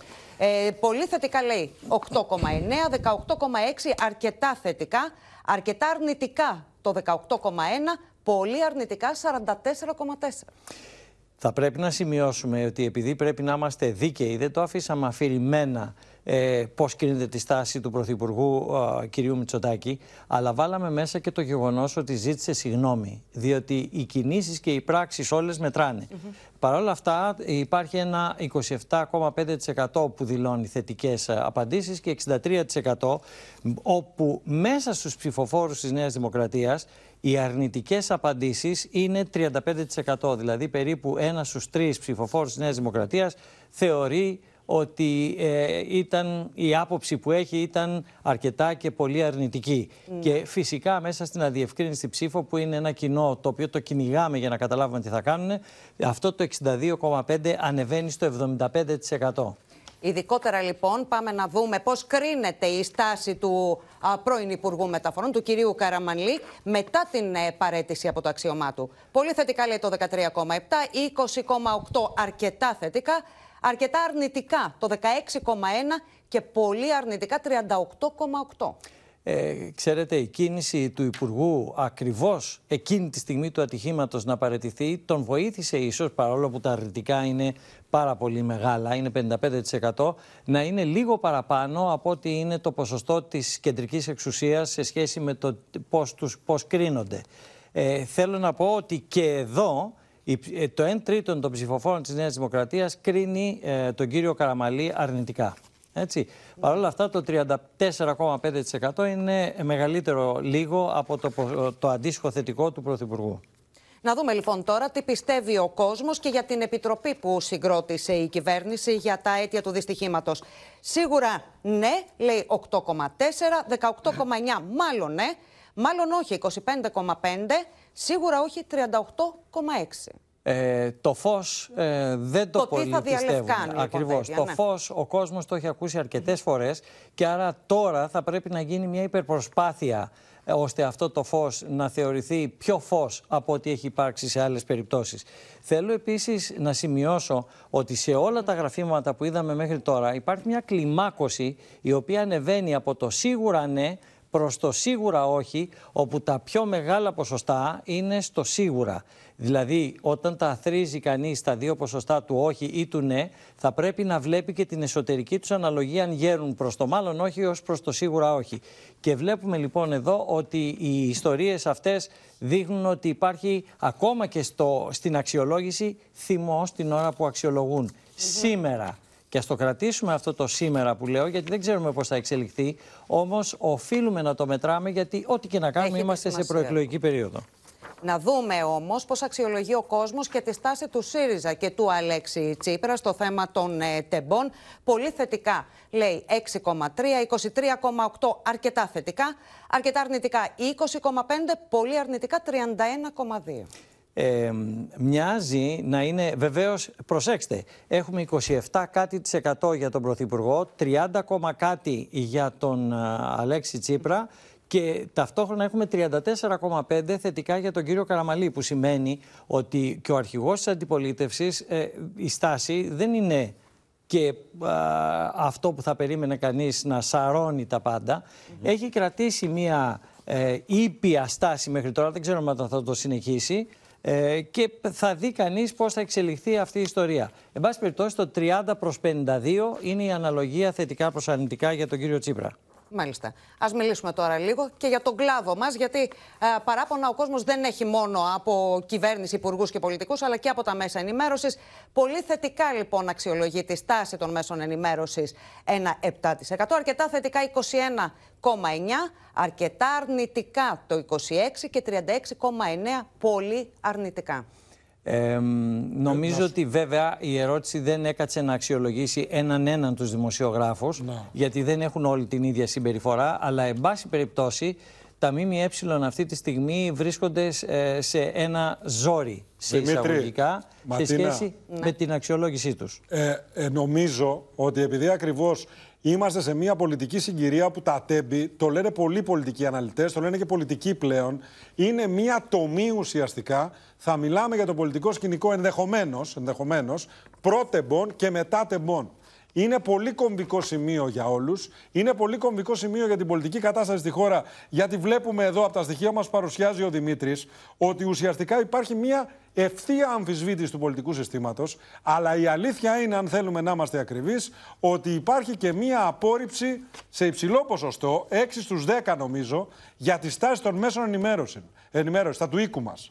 Μακριά από εμά οποιαδήποτε ε, λογική που απευθύνει μομφή στους πάντες. Είναι φασιστική αυτή η λογική, αλλά σε κάθε περίπτωση είναι ξεκάθαρο ότι ο κόσμος μας κοιτάει με πάρα πολύ μεγάλη επιφύλαξη. Να Ναι. πω δε... Να, πω δούμε, να δούμε λοιπόν, ε, Παναγιώτη, και πόσο θα επηρεάσει η τραγωδία την ψήφο των, ε, των πολιτών στις εκλογές. Πολύ λοιπόν λέει το 30,5, 25,1 αρκετά, λίγο το 12,8, 27,6 απαντά καθόλου. Α, παρόλο που δεν ρωτάμε προς ποια κατεύθυνση, γιατί είναι νωρίς ακόμα να το κάνουμε αυτό το πράγμα, εν πάση περιπτώσει το 56% του εκλογικού σώματος δηλώνει ότι θα επηρεαστεί πολύ και αρκετά και αυτό πρέπει να το λάβουν όλοι οι υπόψη τους. Θα σας πω ότι αυτό το 56% μέσα στους ψηφοφόρους της Νέας Δημοκρατίας είναι 49%, δηλαδή θα επηρεαστούν. Ε, είναι, γίνεται 65% μέσα στους ψηφοφόρους του ΣΥΡΙΖΑ γίνεται 55% μέσα στους ψηφοφόρους του ΠΑΣΟΚ και γίνεται 60% μέσα στην, ε, στους ψηφοφόρους που δηλώνουν αδιευκρίνηστη τοποθέτηση σε σχέση με το τι θα κάνουν. Άρα λοιπόν θα επηρεάσει και νομίζω ότι εδώ επιβεβαιώνεται αυτό που είπε ο Παναγιώτης ότι θα μιλάμε για προ και μετά τέμπη διότι εδώ Ότι είναι βλέπουμε να επηρεάζεται τομή. η ιστορία. Ακριβώς υπάρχει Αφού- μια τομή. Αφού είδαμε λοιπόν όλα αυτά τα στοιχεία, πάμε να δούμε και πώς αποτυπώνεται στην πρόθεση ψήφου. Επιλέξαμε να κάνουμε, πριν πε- περιγράψεις τα Ναι, νούμερα ναι. Ματινά, επιλέξαμε να εξηγήσουμε σε ποιο πλαίσιο μέσα μας λένε την πρόθεση ψήφου ο κόσμος πριν δείξουμε την πρόθεση ψήφου. Ναι. Λοιπόν, βλέπουμε Νέα Δημοκρατία 30,2, 24, με συγχωρείτε, 27,4, 24,5 ΣΥΡΙΖΑ, αμ, ΠΑΣΟΚ 9, Κομμουνιστικό Κόμμα Ελλάδας 5,1, 4,5 Ελληνική Λύση, Μέρα 25 3,9, Έλληνες Εθνικό Κόμμα 4, Χρυσή Αυγή 1, άλλο κόμμα 3,2, 7,6, δεν, απα- δεν αποφάσισα, δεν απαντώ, Λευκό Άκυρο Αποχή στο 9,8. Λοιπόν, ξαναγυρίζοντας στην πρώτη σελίδα, πρώτα-πρώτα να πούμε ότι η αδιευκρίνηστη ψήφος έχει ανέβει. Έχει ανέβει κατά μια μισή μονάδα, μην πω και παραπάνω, ε, που σημαίνει πράγματα αυτό. Το δεύτερο συστατικό είναι ότι ανεβαίνουν τα μικρότερα κόμματα και κυρίως τα δεξιότερα των δεξιών. Ε, και βλέπετε παραδείγματος χάρη ότι θα το δούμε στην επόμενη σελίδα ότι το κόμμα του κυρίου Κασιδιάρη, το οποίο είναι, είμαστε υποχρεωμένοι να το μετράμε γιατί δεν έχει βγάλει την τελική του απόφαση ε, ο Άριος Πάγος. Και εν πάση περιπτώσει, αυτό το οποίο βλέπουμε είναι ότι στην προηγούμενη μέτρηση του Open η διαφορά ήταν στο 5,9 και τώρα είναι στο 2,9 και αυτό οφείλεται κυρίως στην ε, πτώση της Νέας Δημοκρατίας κατά περίπου 2,8 μονάδες. Ο ΣΥΡΙΖΑ είναι σταθερός θα έλεγα εγώ, φαίνεται να ανεβαίνει κατά 0,2%. Απλά ε, δεν κερδίζει αυτό που ίσως κάποιοι φανταζόντουσαν ότι θα γυρίσει όλο το εκλογικό σώμα πάνω του. Δεν γίνεται αυτό το πράγμα. Το ΠΑΣΟΚ έχει μια μισή μονάδα φθορά. Ε, το ΚΚΕ έχει αυξητικές τάσεις και το βλέπουμε καθώς οι κυλιόμενες εξελίσσονται ούτως ή άλλως. Η ελληνική λύση και αυτή εμφανίζει τάσεις ανόδου, ενώ κάποια στιγμή είχε θέματα στις αρχές των κυλιόμενων. Και αν γυρίσουμε στην επόμενη σελίδα, αμ, που είναι τα μικρότερα κόμματα, το ΜΕΡΑ25 κάποια στιγμή όλες, όλοι οι ερευνητές λέγαμε θα μπει ή δεν θα μπει, θα μπει ή δεν θα μπει. Ήταν στο όριο. Και, το, μπρά, ακριβώς. και τώρα ξαφνικά βλέπουμε να έχει εισπράξει ένα 3,9, το οποίο είναι μεγάλο νούμερο σε σχέση με το τι ίσχυε πριν τα τέμπη. Ναι. Το κόμμα του κυρίου Κασιδιάρη ε, πήγε από το 2,5 στο 4. Καταλαβαίνετε τι, ε, τι σημαίνει αυτό σαν δυναμική. Και για πρώτη φορά μετά από πάρα πολύ καιρό βλέπουμε τη Χρυσή Αυγή που είναι γειτονικό κόμμα στους Έλληνες να γράφει μπροστά άσο. Οπότε Μάλιστα. όταν γράφει άσο οφείλουμε Πάμε να το λοιπόν να δείχνουμε. δούμε τι γίνεται και στην αναγωγή ε, στα έγκυρα. Η Έχουμε, αναγωγή λοιπόν Ναι. 30,4 Νέα Δημοκρατία, 27,2 ΣΥΡΙΖΑ, 10 ΠΑΣΟΚ, ε, 5,7 Κομμουνιστικό Κόμμα Ελλάδας, Ελληνική Λύση 5, Μέρα 25 4,3, Έλληνες Εθνικό Κόμμα 4,4, Χρυσή Αυγή 1,1, 3,5 άλλο κόμμα, δεν αποφάσισα, δεν απαντώ, στο 8,4. Ε, Ξαναγυρίζοντας την πρώτη σελίδα, να σας πω ότι η Νέα Δημοκρατία στην προηγούμενη μέτρηση των, εγ- με- επί των εγκύρων ήταν 32,7, το μεγάλο μπλε ποσοστό, αυτό ήταν 32,7 πριν και ο ΣΥΡΙΖΑ πριν ήταν 26,3. Η αναγωγή του ανεβάζει λίγο παραπάνω το ποσοστό, δεν είναι κάτω από τη μονάδα, αλλά εν πάση περιπτώσει το ανεβάζει ε, το ποσοστό αυτό. Ε, το ΠΑΣΟΚ ε, από το 11,4 πήγε στο 10 και ε, το ΚΚΕ από το 5,4 στο 5,7 και πάει λέγοντας ανεβαίνουν όλα σε σχέση με την προηγούμενη μέτρηση τα μικρότερα κόμματα. Και προχωράμε γιατί τολμήσαμε και δοκιμάσαμε μία ερώτηση που λέει το εξής. Επειδή όλη η συζήτηση και η πολιτική ρητορική ήταν ε, και είναι τι θα κάνει ε, ε, ο κόσμος ο οποίος ψηφίζει το κόμμα του κυρίου Αν ο Καστιδιάρη. Άριος Πάγος αν ο- ακυρώσει Ακριβώς. την κάθοδο του κόμματος Κασιδιάρη. Λοιπόν, ποια είναι η εναλλακτική επιλογή κόμματος; Και απαντάνε. Νέα Δημοκρατία 1,9, ΣΥΡΙΖΑ 6,2, ΚΚΕ 1,6, Ελληνική Λύση 7,4, ΜΕΡΑ25 3,2, άλλο κόμμα 20,7, αδιευκρίνηστη η ψήφος 59. Το ενδιαφέρον, ε, πέρα από το ότι ε, πάνε σε κόμματα, προσέξτε γιατί εδώ βλέπουμε ότι πάνε 7,4 στην ελληνική λύση που θα μπορούσε κάποιος να το θεωρήσει δεδομέ, αναμενόμενο, όχι δεδομένο, αλλά πάνε και στο μέρα 25 3,2 που είναι από τα ε, μεγαλύτερα ποσοστά σε σχέση με τα μικρά κόμματα, αλλά το ενδιαφέρον είναι εδώ. Πολλοί θα πίστευαν ότι ε, επειδή είναι η φύση του κόμματος τε- ε, αυτού προς τα δεξιά, θα γυρίσουν στη Νέα Δημοκρατία. Δεν γυρίζουν στη Νέα Δημοκρατία, πιο πολύ γυρίζουν στο, πάνε στο ΣΥΡΙΖΑ και αυτό οφείλεται στο ότι η ψήφος προς το κόμμα του κυρίου Κασιδιάρη είναι ε, α- α- βαριά αντισυστημική και ανάμεσα στα δύο κόμματα Νέα Δημοκρατία και ΣΥΡΙΖΑ η Νέα Δημοκρατία δεν είναι η πιο αντισυστημική επιλογή. Μάλιστα, πάμε να δούμε λοιπόν και τα στοιχεία για τον καταλληλότερο πρωθυπουργό. Φαίνεται πως εξακολουθεί να προηγεί ο Κυριάκος Μητσοτάκης, 33,8. Ε, 29,3 ο Αλέξης ε, Τσίπρας. Κανένας από τους δύο λέει το 28,8. Και η διαφορά έχει μειωθεί μεταξύ τους. Έχει μειωθεί. Την προηγούμενη φορά στην έρευνα του Open ήταν 8,8 η διαφορά. Α, τώρα είναι στο 4,5, περίπου στο μισό. Αλλά αυτό το οποίο πρέπει να προσέξουν οι αρχηγοί είναι να μην πέσουμε στο πρόβλημα του ο κανένας να περάσει ψηλά και να περάσει ενδεχομένως στην πρώτη θέση όπως το έχουμε ξαναδεί κάποτε αυτό το πράγμα, διότι θα είναι πλήγμα για το πολιτικό μας σύστημα. Μάλιστα. Τώρα, ο επόμενος τομέας, η επόμενη κατηγορία είναι το crash test των δύο Ναι. αρχηγών για την αποτελεσματικότερη αντιμετώπιση στα σημαντικότερα προβλήματα του κόσμου. Α, εδώ αυτό το οποίο συνήθως κάνουμε είναι ποια από τα α, θέματα επικαιρότητας που είναι και προβλήματα της χώρας είναι τα πιο σημαντικά και σταματούσαμε εκεί. Τώρα εκτός από αυτό που εδώ βλέπετε την πρώτη ομάδα σημαντικών προβλημάτων ε, έχουμε ρωτήσει και ποιος από τους δύο, Νέα Δημοκρατία υπό τον κύριο Μητσοτάκη ή ΣΥΡΙΖΑ υπό τον κύριο Τσίπρα, μπορεί να επιλύσει το κάθε ένα από αυτά. Ε, ξεκινώντας από την ακρίβεια, που οι φράσεις ήταν πολύ μεγαλύτερες βέβαια για να συνεννοούμεθα για το τι μετράμε, βλέπουμε ότι προηγείται ο κύριος... Ε, καταρχάς, ένα γενικό ε, έβριμα είναι ότι παντού προηγείται ο κανένας. Έτσι, δηλαδή δεν υπάρχει κάποιο κόμμα αυτή τη στιγμή, κάποιος αρχηγός που να μπορεί να το πάρει πάνω του ένα από τα προβλήματα. Παρ' όλα αυτά, σε επίπεδο μικρο α, δυνατοτήτων, η ακρίβεια αντιμετωπίζεται καλύτερα, μπο- α, θα αντιμετωπιζόταν ουσιαστικά καλύτερα από τον κύριο Τσίπρα, 25-6 με 21-5.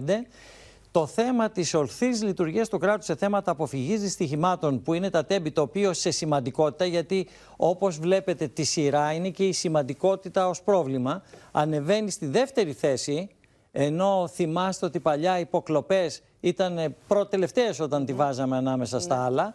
Προηγείται ε, ο ΣΥΡΙΖΑ 20,2 με 17,4. Τα θέματα διαφάνειας διαφθοράς είναι 25-6 υπέρ του κυρίου Τσίπρα με 17-4. Η δημόσια υγεία είναι υπέρ του κυρίου Τσίπρα 25-6 με 24-3. Στην ανεργία αρχίζει και περνάει μπροστά ο κύριος Μητσοτάκης στην αντιμετώπιση της ανεργίας και εδώ θέλω να διευκρινίσω ότι ο κόσμος, γιατί τα αντικειμενικά στοιχεία λένε ότι δεν έχουμε τόση ανεργία στην Ελλάδα, απλά αυτό που έχουμε διερευνήσει είναι ότι είναι ο φόβος μην έχουν ανεργία ή η ποιότητα των θέσεων. Εκεί λοιπόν φαίνεται ότι ο κύριος Μητσοτάκης αρχίζει να ανεβαίνει, 24-5 με 24 με 24-1. Η παιδεία είναι πάλι μαζί με τον κύριο Μητσοτάκη και πάμε στη δεύτερη σελίδα είναι, που είναι τα υπόλοιπα α, θέματα ε, με σειρά σημαντικότητας επίσης, όπου στην εγκληματικότητα προηγείται με διαφορά ο κύριος Μητσοτάκης, στην ποιότητα εκπροσώπων πολιτικού συστήματος, δηλαδή ποιους έχω μέσα στην κυβέρνηση, ποιους έχω μέσα στο κόμμα ή, εν πάση περιπτώσει, ε, πώς εκπροσωπείται το πολιτικό σύστημα, ε, εκεί είναι κοντά μεν, αλλά είναι λίγο καλύτερα τα πράγματα προς το ΣΥΡΙΖΑ, γιατί εδώ πέρα εμφανίζεται το 52% που λέει κανένας δεν, έχει, δεν μπορεί να έχει ποιότητα στην εκπροσώπηση του πολιτικού συστήματος. Τα ελληνοτουρκικά είναι με σαφήνεια υπέρ του Πρωθυπουργού. Το μεταναστευτικό επίσης. Οι επιπτώσεις από τον πόλεμο της Ουκρανίας επίσης. Ε, και βέβαια η ποιότητα του πολιτεύματος, παραδείγματος χάρη θέματα υποκλοπών, γέρνει πάλι προς τον κύριο ε, Μάλιστα. Τσίπρα η αξιολόγηση. Μάλιστα, πολύ σημαντικά και ιδιαίτερως ενδιαφέροντα τα ευρήματα της έρευνας με μηνύματα προς όλους. Ευχαριστούμε τον Δημήτρη Μα- Μαύρο που ήταν ε, κοντά μας. Και εγώ σας ευχαριστώ. Να είστε καλά. Την ε, πρώτη του δημόσια εμφάνιση μετά την επίθεση που δέχθηκε στα Εξάρχεια έκανε ο Γιάννης Βαρουφάκης με εμφανή τα σημάδια των χτυμα- χτυπημάτων που δέχθηκε. Ο γραμματέας του Μέρα 25 επέμεινε ότι ο δράστης που τον χτύπησε ήταν ηλικίας μεταξύ 25 και 27 ετών με τον Τάκη Θοδωρικάκο να του καταλογίζει επικοινωνιακό σοου για ψηφοθυρικούς λόγους. Το πρόσωπό του είναι φωτογραφημένο και έχετε καταχωρημένο στο μυαλό σας. μέσα στη μνήμη μου. Σοκάρει η εικόνα του Γιάννη Βαρουφάκη στην πρώτη του τηλεοπτική εμφάνιση μετά τον άγριο ξυλοδαρμό του. Με μελανιές και επιδέσμου στο πρόσωπο, έχοντας έξι κατάγματα στη μύτη, ο γραμματέας του Μέρα 25 περιγράφει όσα βίωσε στα χέρια της ομάδας των ατόμων που του επιτέθηκαν την περασμένη Παρασκευή στα Εξάρχεια. Ο αρχηγός της ε, συμμορίας αυτής, ο οποίος ήταν 25, 26, 27, με έσπρωξε, βγαίνουμε έξω και τότε δέχτηκα τις, τις Ναι. γροθιές και, Και όταν μη έπεσα σιδερένια στο, στο, γροθιά, στο πάτωμα δέχτηκα και τις κλωτσιές, αλλά ήταν χειρουργικές, ήταν μόνος στη μύτη. Ο Γιάννης Βαρουφάκης υποστηρίζει ότι ο 17χρονο που έχει συλληφθεί εκτελούσε το ρόλο του Τσιλιαδόρου και ζητάει να μην προκαταλαμβάνουν το έργο της δικαιοσύνης, αφήνοντας εχμές ξανά για τον Υπουργό Προστασίας του Πολίτη. Μην αρχίσουμε τις διαδικασ- τη διαδικασία της δαιμονοποίησης συγκεκριμένων χώρων. Εγώ θα περιμένω τον εισαγγελέα, τον ανακριτή, τους δικαστές να μου δώσουν μια δικογραφία. Όταν θα τη διαβάσω, στη βάση αυτών που ξέρω, θα τοποθετηθώ. Για ανευθυνότητα και προσπάθεια να μετατρέψει την δυσάρεστη προσωπική εμπειρία του σε επικοινωνιακό σοου προς άγραν ψήφων. Κατηγορεί ο Τάκης Θεδωρικάκο, τον γραμματέα του ΜΕΡΑ 25. Όλα αυτά που υπόθηκαν για μπράβους της νύχτας είναι τα γνωστά παραμύθια που σερβίρει ο κύριος Βαρουφάκης με πολύ μεγάλη άνεση. Μετατρέπει ακόμα και μια απαράδεκτη και τρισάθλια επίθεση στο πρόσωπό του σε μια ταβέρνα στα Εξάρχεια σε πολιτικό σοου, μήπως με αυτόν τον τρόπο καταφέρει και μπει στη Βουλή. Αυτή είναι η πραγματικότητα. Επιμένει στην εργαλειοποίηση της επίθεσης ο κύριος Θεοδωρικάκος. Το ποιοι κρύβονται πίσω από την επίθεση το αφήνουμε στην δικαιοσύνη. Και το ποιος έχει βρει ευκαιρία για πολιτικό σοου το αφήνουμε στην κρίση του λαού. Ο Γιάννης Βαρουφάκης, που είχε επιλέξει να μην έχει αστυνομική φρουρά στις μετακινήσεις του, δήλωσε ότι μετά από πιέσει τη συζύγου του θα αναγκαστεί να δεχθεί την αστυνομική συνοδεία που δικαιούται, αν και όπως είπε δεν του είναι ούτε εύκολο ούτε άρεστο. Σε μια τελευταία εξέλιξη, ρωσικό μαχητικό κατέριψε αμερικανικό ντρόουν στη Μαύρη Θάλασσα. Πάμε στην Αδαμαντία Λιόλιου που θα μας πει περισσότερα. Αδαμαντία. Δύο ρωσικά μαχητικά ματίνα όπως και ένα αμερικανικό drone Reaper πετούσαν σε διεθνή ύδατα πάνω από διεθνή ύδατα πάνω από τη Μαύρη Θάλασσα όταν κάποια στιγμή το ρωσικό μαχητικό έριξε σκόπιμα καύσιμα σύμφωνα με τις πληροφορίες που έχουμε μπροστά από το αμερικανικό drone με αποτέλεσμα να προκαλέσει βλάβη στην προπέλα του μη επανδρομένου αεροσκάφους. Έτσι, οι Ηνωμένες Πολιτείες Αμερικής αναγκάστηκαν να το καταρρύψουν σε διεθνή ύδατα πάνω από την ε, Μαύρη Θάλασσα και μάλιστα σύμφωνα με την ανακοίνωση και τη δήλωση που έχουμε από την πολεμική αεροπορία της Αμερικής ενήργησε το ρωσικό μαχητικό αεροσκάφος με μη ασφαλές αντιεπαγγελματικό και απερίσκεπτο τρόπο. Για το περιστατικό έχει ενημερωθεί ο Τζο Μπάιντεν όπως και οι σύμμαχοι του ΝΑΤΟ ενώ σύμφωνα με αναλυτές είναι σύνηθες και ρωσικά μαχητικά αλλά και μη Μάλιστα. επανδρομένα αμερικανικά αεροσκάφη να πετούν πάνω από διεθνή ύδατα. Αυτό όμως είναι ένα πρωτόγνωρο περιστατικό που ενδεχομένως να οδηγήσει και σε μια μεγάλη και κίνδυνη κλιμάκωση. Αδαμαντία, σε ευχαριστούμε. Μένουμε στο μέτωπο του πολέμου. Οι Ουκρανικές δυνάμεις πιέζονται ασφικτικά στην περιοχή του Μπαχμούτ, όπως αναγνωρίζει και ο ίδιος ο Ζελένσκι, δηλώνοντας όμως ότι η μάχη συνεχίζεται. Οι στρατιώτε τη Βάγνερ που μάχονται στο πλευρό τη Ρωσία θέτουν υπό τον έλεγχό του με εγκατάσταση του εργοστασίου μετάλλων Αζόμ στην περιοχή του Μπαχμούτ με την πίεση που δέχονται οι Ουκρανικέ δυνάμει να αυξάνεται. Μετά από συνάντηση του Βολοντίμιρ Ζελένσκι με το Γενικό Επιτελείο Στρατού, εκφράστηκε η κοινή θέση για συνέχιση τη υπεράσπιση του Μπαχμούτ. Жорстко на сході, дуже болісно. Треба знищити військову потугу ворога, і ми знищимо. Με τους βομβαρδισμούς στο Ντονιέτσκ να συνεχίζονται, οι Ουκρανικές αρχές καταγγέλουν ρωσικό πλήγμα στο Κραματόρσκ με αποτέλεσμα ένα νεκρό και τουλάχιστον τρεις τραυματίες. Ενώ ο Βλαντίμιρ Πούτιν επισκέφτηκε εργοστάσιο ελικοπτέρων στη Σιβηρία και ο Σεργέη Σοϊγκού εργοστάσιο πυράβλων, σηματοδοτώντας τη σφοδρότητα της συνέχισης των μαχών.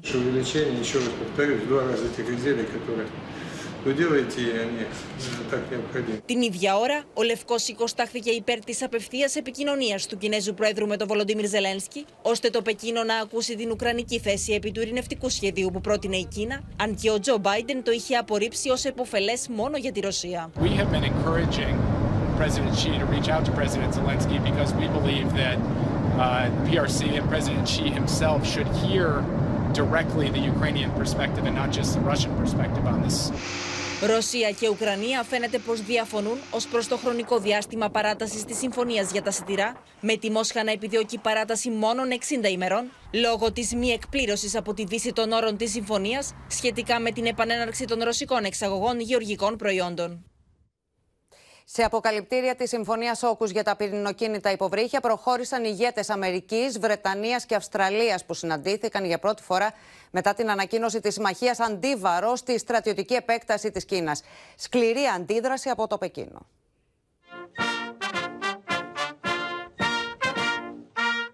Αμερικανική ναυτική βάση του Σαντιέγκο, οι ηγέτες των Ηνωμένων Πολιτειών, της Μεγάλης Βρετανίας και της Αυστραλίας αποκαλύπτουν τις λεπτομέρειες της συμφωνίας Όκους για την προμήθεια πυρηνοκίνητων υποβρυχίων στην Αυστραλία το 2030.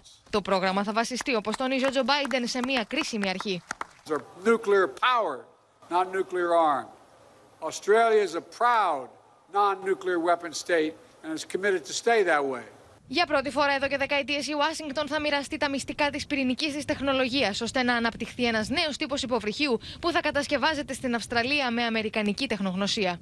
They can seek and destroy enemy ships, stay submerged for up to three months, and can travel at speeds of 43 kilometers per hour. Η συμφωνία ερμηνεύεται από τον Αμερικανικό τύπο ω ένα από τα πιο επιθετικά βήματα τη κυβέρνηση Biden στην εξωτερική πολιτική. Με τα μάτια στραμμένα στη στρατιωτική επέκταση τη Κίνα, η Ουάσιγκτον επιθυμεί την αλλαγή ισορροπιών στον Ινδοειρηνικό, προκαλώντα και πάλι την οργισμένη αντίδραση του Πεκίνου. Ο ίδιο ο Αμερικανό πρόεδρο αποκάλυψε μάλιστα ότι θα μιλήσει άμεσα με τον Κινέζο ομόλογό του. 中方敦促三国倾听国际社会和地区国家的呼声，摒弃陈旧的冷战零和思维 和狭隘的地缘政治理念。 China represents the biggest state threat to our ec- economic interests, uh, for sure, and is a systemic challenge for the world order. Παρά το βαθύ χάσμα στι γαλλοαμερικανικέ σχέσει που είχε προκαλέσει όκου, καθώ τίναξε στον αέρα συμφωνία για κατασκευή υποβρυχίων ύψου 37 δισεκατομμυρίων ευρώ μεταξύ Γαλλία και Αυστραλία, το Παρίσι φαίνεται να έχει αφήσει πίσω του τι όποιε διαφορέ με του εταίρου του. Γεγονό που επιβεβαιώθηκε και με την πρόσφατη επίσκεψη του Βρετανού Πρωθυπουργού στο Ελιζέ πριν από λίγε ημέρε. Σε πλήρη εξέλιξη βρίσκεται η προεκλογική μάχη στην Τουρκία. Ο επικεφαλής της αντιπολίτευσης, Κίλιτ Ντάρογλου, επιχειρεί να κλειδώσει τη στήριξη των Κούρδων. Από την άλλη πλευρά, ο Ερντογάν προσπαθεί να κλείσει πληγές εκτός Τουρκίας, ενώ ταυτόχρονα στο εσωτερικό προσβλέπει σε συμμαχία με μικρότερα κόμματα. Μετά την επιστροφή της Μεράλα Ξενέρ στο τραπέζι των έξι της αντιπολίτευσης, ο Κεμάλ Κιλτστάρογλου ρίχνει όλο το βάρος στην εξασφάλιση στήριξης και από το φιλοκουρδικό κόμμα. HDP ile görüşme ne zaman sorusuna yanıt veren Kılıçdaroğlu, HDP'nin değerli eş genel başkanlarıyla görüşeceğim. Arkadaşlarım planlamayı yapıyor dedi. Η δυναμική του φιλοκουρδικού κόμματος, της τρίτης κοινοβουλευτικής δύναμης στην Τουρκία, μπορεί να αποβεί καθοριστική για την ανάδειξη νικητής στις εκλογές της 14η Μαου, με τον Κιλιτστάρογλου να επισκέπτεται μαζί με τον Ιμάμογλου και περιοχές με έντονο κουρδικό στοιχείο που επλήγησαν από τους πρόσφατους φωνικούς σεισμούς. Allah nasip eder. İktidar olduğumuzda herkesin anahtarını teslim edeceğiz. Beş kuruş almayacağız. Beş kuruş almayacağız. Beş kuruş almayacağız. Τα αποτελέσματα των δημοσκοπήσεων δεν ξεκαθαρίζουν την κατάσταση, καθώς αρκετές δείχνουν ότι ο Ερντογάν απορροφά τους κραδασμούς και άλλες καταγράφουν μεγάλες απώλειες για το κυβερνών κόμμα μετά τους σεισμούς. Στην ερώτηση πάντως ποιος μπορεί να προχωρήσει με επιτυχία την αναδόμηση των περιοχών που επλήγησαν, ο Ερντογάν συγκεντρώνει 65,1% και ο Κιλιτστάρογλου 34,9%. Ο Τούρκος πρόεδρος πάντως προσπαθεί παράλληλα να κλείσει και τα ανοιχτά μέτωπα στο εξωτερικό, με έμφαση στην πλήρη εξομάλυνση των σχέσεων με τις ΗΠΑ. Σε αυτό το πλαίσιο φαίνεται πως αλλάζει πλεύση για τους πυράβλους S400. Η Τουρκία με τα βήματα τα οποία έχει κάνει στην τεχνολογία των αμυντικών συστημάτων πλέον δεν έχει ανάγκη στους πυράβλους S300 και S400. Και ταυτόχρονα ο Ιμπραήμ Καλίν βρίσκεται στην Ουάσιγκτον για το θέμα των μαχητικών F-16, χαρακτηρίζοντας παράλογη και αντιπαραγωγική τη συσχέτιση της πώλησής τους στην Άγκυρα με την ένταξη Σουηδίας και Φιλανδίας στο ΝΑΤΟ. Και στο σημείο αυτό ολοκληρώθηκε το κεντρικό δελτίο ειδήσεων. Μείνετε στο Open. Αμέσως μετά ακολουθεί η οικογενειακή σειρά «Η δική μας οικογένεια» και στις 9 μην χάσετε την ξένη ταινία «Το Πέρασμα». Κυρίες και κύριοι, από όλους εμάς, καλό βράδυ.